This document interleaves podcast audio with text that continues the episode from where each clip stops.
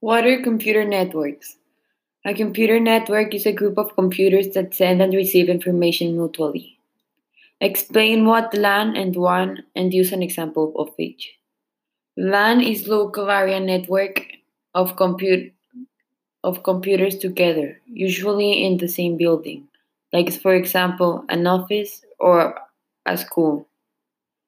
And the one is a wide area network and it connects several LANs, a private network that connects facilities across a nation.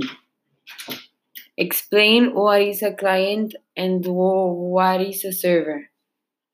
A server is a hub to which many less powerful personal computers are connected.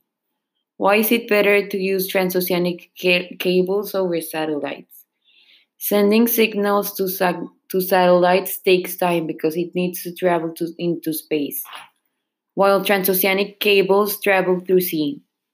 Why do you think it is important to know this process?